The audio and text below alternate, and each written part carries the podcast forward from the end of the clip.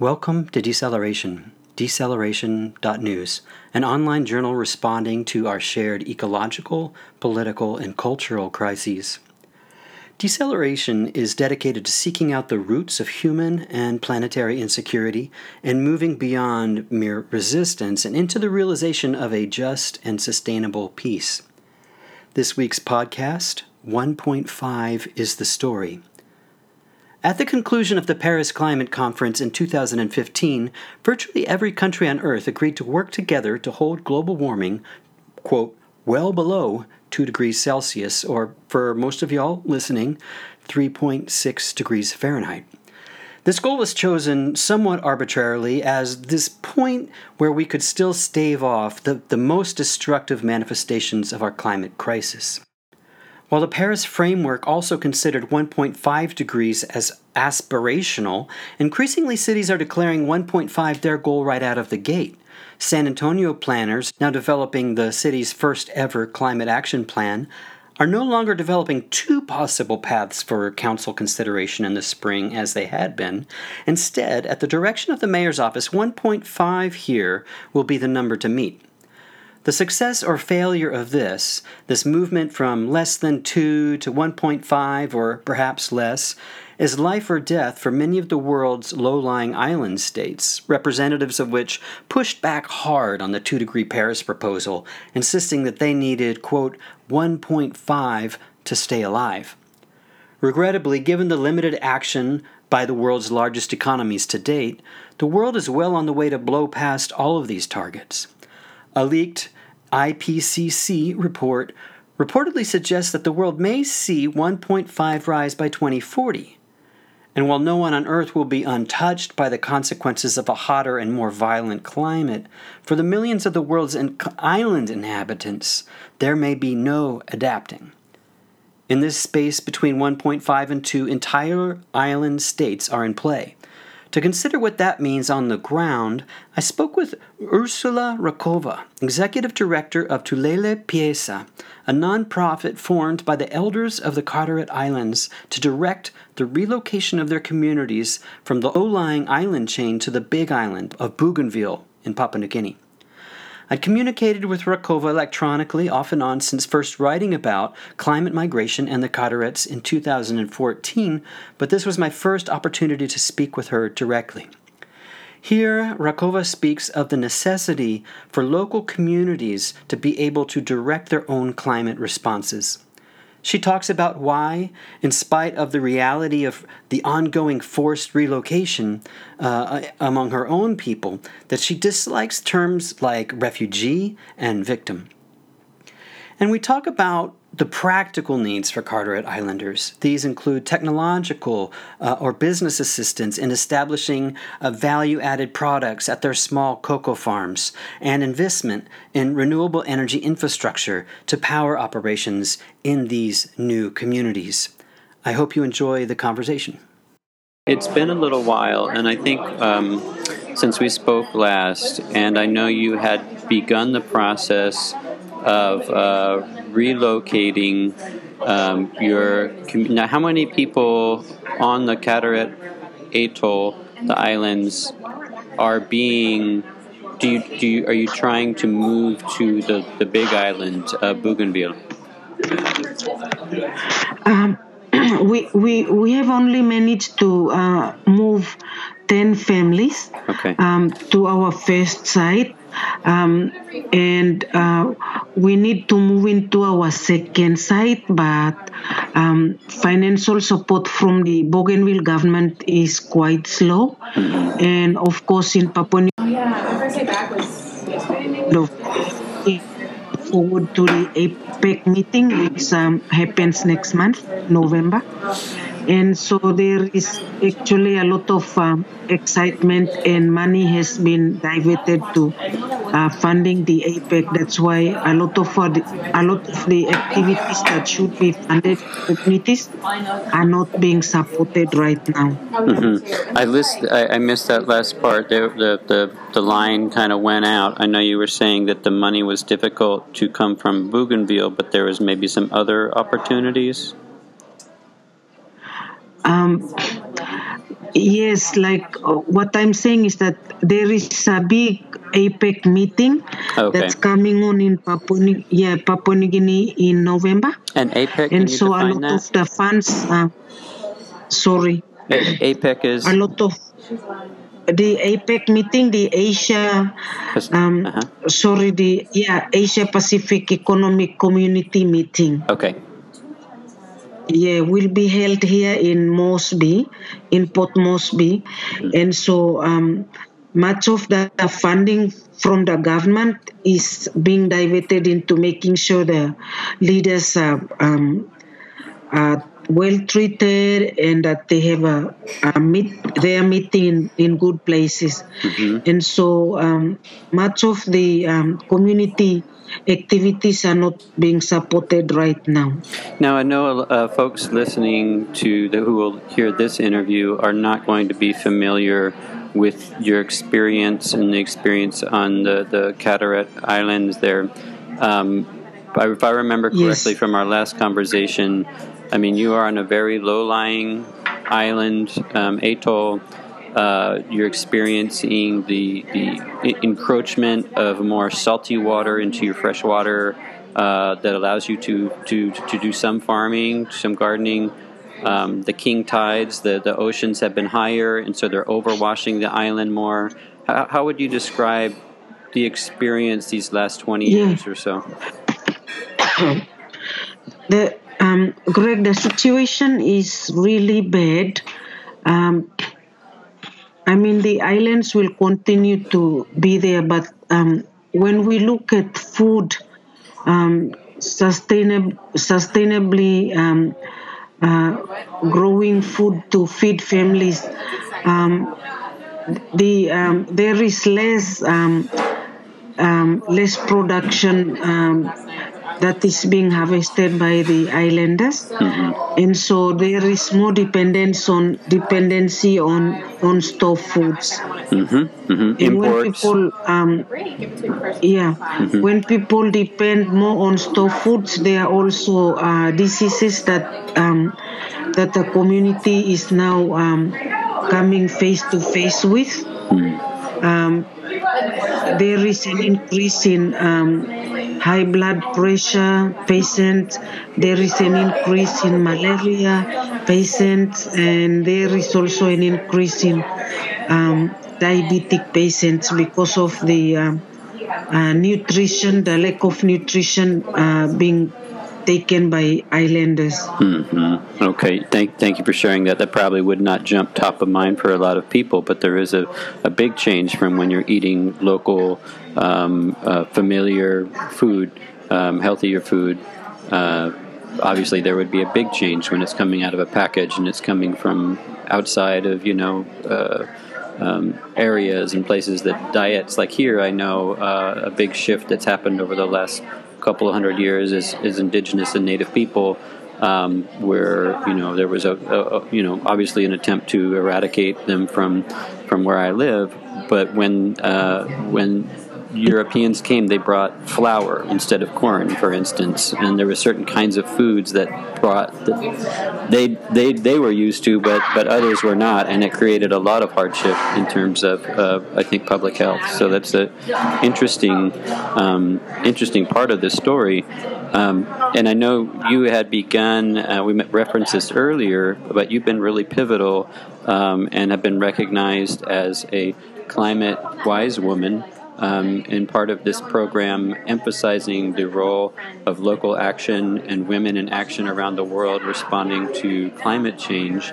And I'm wondering if very briefly you can um, describe this, how this process of relocation um, came about and what your ultimate hope is, because I know uh, if I recall correctly, you know, part of this includes also, you know, not being called refugees or not being dependent on other people and losing your rights and your ability to develop in the ways that you feel your community should develop. Is that correct? Um, that is correct, um, Greg. Um, we we do not want to be called climate refugees because um, we are not running away from a civil war. Um, we we are basically um, relocating to safe um, areas because of uh, impact of climate change. Um, something that um, you know we have not caused, but we basically becoming victims, uh, falling victims to to this. But we also do not want to um, to be seen as victims. Mm-hmm. Um, we want to be seen as a community um, learning new skills, especially in terms of agriculture. Mm-hmm. Um, um, new gardening skills so that we we are able to sustain ourselves um, and you know the um, when we go back to the um, to to our initial stages of relocating. Um, this was an initiative by the Council of Elders um, and Chiefs of the island where um, they wanted to build um, a more sustainable community instead of a community that's relying on support from outside. Mm-hmm.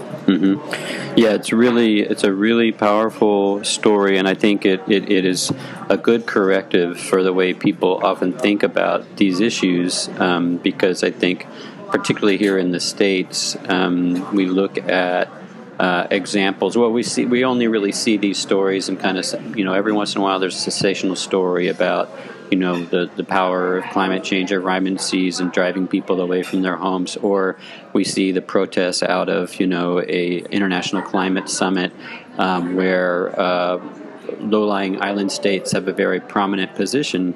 Um, but we don't have the analysis about well, what does this mean for the people who are living there, and, and how are they uh, take using their power um, to work to solve um, their issues. And so I know one thing that, that you have tapped into is uh, you know growing cocoa, uh, cacao, um, and that is uh, you've established, I believe, some farms on Bougainville. Is that correct? Yeah, we we have about fourteen farms. Mm-hmm. Um, and and those uh, 14 farms are cocoa farms um, mm-hmm. as well as coconut farms mm-hmm. um, and we we we do have a a dryer where we are drying um, cocoa beans mm-hmm. and selling them um, outside or even locally as well. Now, do you have access, though? I know this has been an issue for growers um, uh, who don't have, um, you know, real-time market data. They, they can be taken advantage of by buyers and, and be short, you know, sold. Um, do you have access to good data? Are you do you feel like you have um, uh, are you getting fair uh, purchase prices?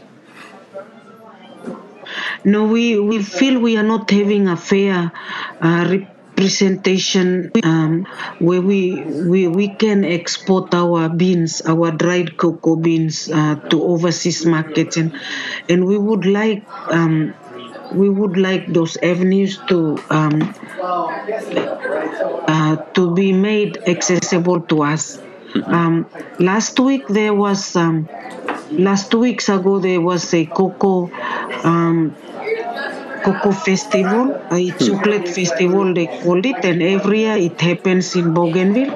Oh, okay. Um, but I, I don't I, I don't see any big chocolate uh, companies coming to attend. It's always the the small chocolatiers, mm. and you know a lot of uh, cocoa dried cocoa beans um, are exported overseas.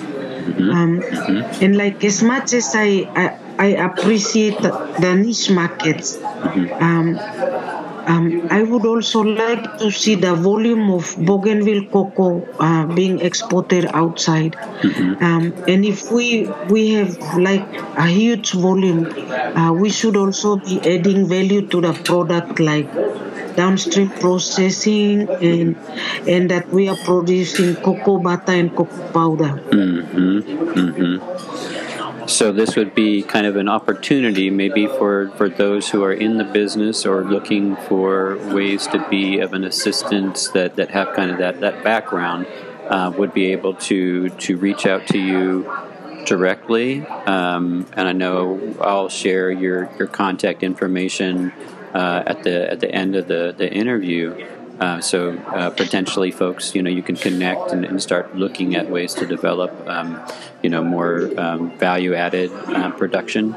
Um, in, in, in, relation to, uh, and I know you said this relocation is is gone somewhat slowly. Um, there's a lot of you know the IPCC is talking about you know bringing out their new report, and folks are fairly pessimistic about you know being able to reach this 1.5 degree of warming. Um, and if that is the case, obviously, a lot of low-lying island states will will simply be no more. Um, how have you? What are the conversations that you have had with, with others, maybe in the Maldives or or elsewhere, uh, about that reality? You know, I, I upload the IPCC report on um, 1.5% um, cut of emissions. Um, my concern is that um, as much as um, as much as other states and nations are, are talking about um, emissions cut, um, there are communities like ours um, already facing severe impact. Mm-hmm. Um, and shoreline um, shoreline erosion and, and what do we do with these communities? Mm-hmm. Um, I mean, it, it's not just the Carteret, it's also the Kiribati, the Tuvaluans, mm-hmm. um, Maldives, mm-hmm. Bangladesh, the delta is um, is being destroyed. You know what happens to these displaced uh, communities? What do we do with them? Mm-hmm. Um, I think we need to um, to look at it in a in a twofold situation. Um, look at the emissions cut but we should also look at financing communities that are already uh, facing yes. severe impact of climate change. Right, right. I was I wanted to I wanted to ask you about that also because um, you know it's it can be tricky for folks to think, um, oh, uh, to, to, the, to, the, language, say, well, we don't want to use, you know, refugee language, but we do want to communicate the urgency of people being displaced from their homes and their communities. And I think the the numbers um, are are are high, and, and, we can get lost in numbers and forget faces too. Um, but you had mentioned, you know um, potentially, you know, being in Alaska and meeting communities there who uh, obviously we've seen villages drop into the drop into the sea. Um, so when it comes to uh, for for let's say you can say the United States, you know, a very wealthy country which is wrapped up in a, in a deep and, and violent uh, debate over not just the nature of climate change, but but this this this um, resistance to uh, in any way admitting its its culpability as um, as a young uh, industrial um, uh, young relatively right uh, in, industrial power that's you know emitted most of the you know along with Western Europe most of the uh, climate pollution historically.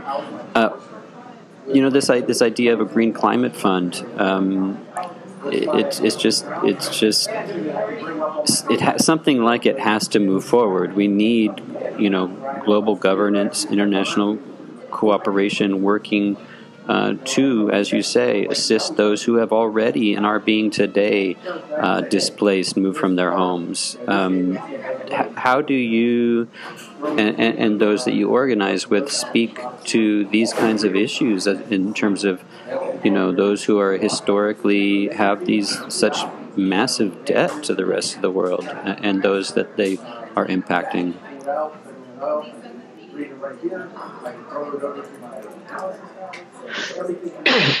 We um, we do not want to be called climate refuge because we uh, would like to um, to move with our dignity as well. Uh, and um, um, having said that, um, you know, for us in the Carteret, we um, we are fortunate to have Bougainville as a bigger island that we can move to. Mm-hmm. But what happens to smaller nations, island nations like the Kiribati, mm-hmm. the Tuvaluans, um, they do not have those bigger islands to move to. Right. But there are countries like New Zealand and Australia who who are neighbors to these um, to these smaller nations. Um, are they going to look at developing policies where they can uh, begin to accept these people into their countries or not? Now, there have been And, some and that's a big question. Right. I know there have been applications made in Australia for um, relocation um, based upon climate displacement, and this was a couple years ago, but I believe they were rejected. Is that correct? Um, yeah, because I mean, when when we look back at um, at um, uh, climate change impacts, and then um, some two years ago, um, you know, there were asylum seekers dumped here in Papua New Guinea, as if Papua New Guinea does not have an issue of um, climate displacement peoples already on its hands. So this is tripling the issue of um, relocation for other communities in, in Papua New Guinea as well. I mean, Manus, Manus Island is an island province that's also facing climate change impacts. We're losing your signal a little bit. Yeah, I'm. I'm also. Um, that's your, better. your voice is coming on and off as well. Okay, that's better right there. Well, let me, let me ask you while we still while we have a connection. Um, what is interesting, I think, climate-wise, women uh, the, the, in the movement around that, uh, in recognizing folks like yourself and women from around the world uh, who are obviously also the most impacted. We forget this sometimes that. Uh, that that women uh, tend to suffer the most under extreme weather, uh, under climate change, under forced relocation, or in refugee camps, or whatever, uh, in war and conflict. Um, how did you uh, yourself uh, develop into uh, into uh, such a leadership position, and uh, why is it important that uh, people understand your story and the stories of others in terms of you know of, of gender, of women in having power?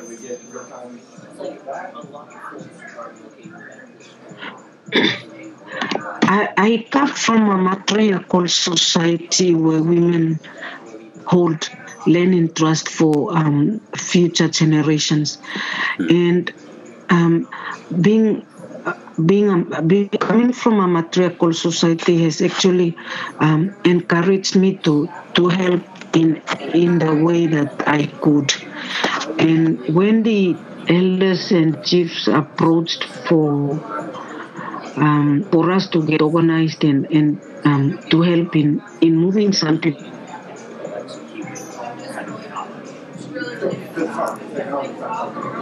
Obligation to help because I, I work I work um, in a long um, in a long while with other NGOs in Papua New Guinea and, and I felt it was time for me to help my own people this way. And what was it like meeting other women from so many other communities who were doing similar work? Coming from When- not matriarchal yeah, when, societies. When I, Mm. yeah. when, when I met when I met um, some of the women um, in New York in 2009, it it all it actually encouraged me to um, that there were also women out there who were um, see, who were doing similar work to, to the work I was doing, and um, and this is why we we um, we co-founded the Climate Wise Women, and um, I feel that Climate Wise Women generally focuses on women who are already doing um, little things in their own communities and trying to help their community prosper beyond the being victims of climate change. Um, in these climate wise women, we have someone from uh, some women from Africa, from the Pacific, from um, uh, from Australia, and um, even the United States as well. So all these women share common values um, of helping and trying to help out in any possible way they can. And as a group, um, they share their experiences, and with these experiences, they take learnings and try to apply those learnings in their own communities. Um, and of course, um, the climate wise women focuses on on women who who are actually being so much to help themselves, but it advocates for them internationally as well. Um, and while advocating for the work of these women in their own communities, um, it attracts um, uh, bits and pieces or small funding from um, foundations who are willing to help to continue the work of these women in, in their own communities. Um, so I, I actually applaud the work of um, Tracy Mann, who is coordinating this um, climate wise women, because she plays a big role in in make in helping to um, get foundations to support the work of these women. Mm-hmm. Mm-hmm. And, and, how has I know there there's been um, uh, some serious weather in that, that part of the world, and I'm wondering how have you and and those at Tuvalu or Carteret or Bougainville fared?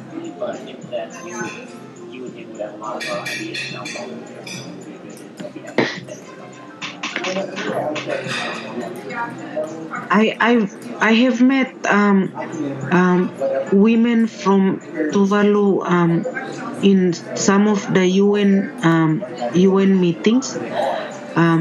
And and what they are trying to do in their own communities is to build adaptation projects mm-hmm. um, especially in in in Kiribati and uh, and Tuvalu and they they they do not want to move but they do want government um, to support and help them uh, build um, sea breakers around their islands um, which is going to be more expensive, but um, I think they they deserve to be uh, supported financially.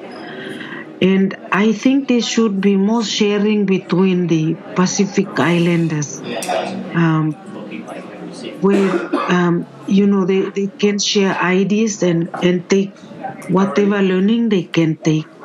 Um, and and the, the meeting that's going on in in Anchorage in Alaska, um, involving Pacific Island communities and Alaskan communities sharing um, sharing their experiences about climate displacement and relocation is a good avenue for um, such sharing to to go ahead. Mm-hmm. And I would I would encourage um, this kind of sharing and learnings to continue to take place mm-hmm. where communities impacted by climate change um, begin to, to lead the way into finding their own solutions. Mm-hmm. Yeah, absolutely. And I, I, wasn't familiar with that gathering, so I'll have to check that. I, I know that you know one thing here uh, in the U.S. we just had the uh, Global Action um, uh, uh, uh conference out in San Francisco, and there were folks here from San Antonio that went out. Well, some were inside on the panels and some were outside protesting. But uh, I think the message overall that I heard back was that whether from an institutional perspective or from uh, an activist perspective, that the answers that folks are looking for, uh, the nation states, the international community broadly, um, aren't, aren't delivering. And so the solutions have to be locally driven.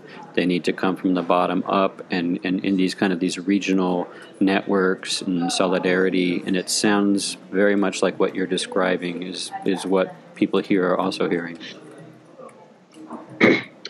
I, I think it will be the um, the way out into um, um, into uh, mitigating climate change, and uh, communities on, on the ground have to lead the way. Um, and and it's you know um, doing action now that matters most, and that will matter matter in the in the next um, uh, with the next generation. Um, the other thing I I also would like to emphasize to emphasize here is that um, local solutions are, are vital in the sense that people know what they want and people know what they need. Um, but they need to be supported um, in those initiatives by um, by big um, by financial institutions like the Climate Investment Fund or the Green Climate Fund. Right. Um, communities need to be um, accessing these um, these funds. Um, but at the moment, I'm not sure if a community, a single community, is accessing any of that funding. Mm-hmm. Mm-hmm. Yeah, you're absolutely right. I, uh, I, I agree with you uh, hundred percent. And I know that the funding uh, has been far, far less than what was originally pledged. I know at least from from the U.S. and and where it's going, how they're determining, you know, who qualifies. Um, those are huge issues. Um, so something to be watching and advocating around because I. Um, there is definitely that was the idea I was hinting at is that there's there are these legacies and historical debts that um, and just simply it's it's the right thing to do, right? Um, so uh, that's well noted. Um, Ursula, um, do you have anything closings, anything that we haven't covered um, in this conversation that you would want to add? Yeah, Greg, I, I'd just like to add one one more little thing here.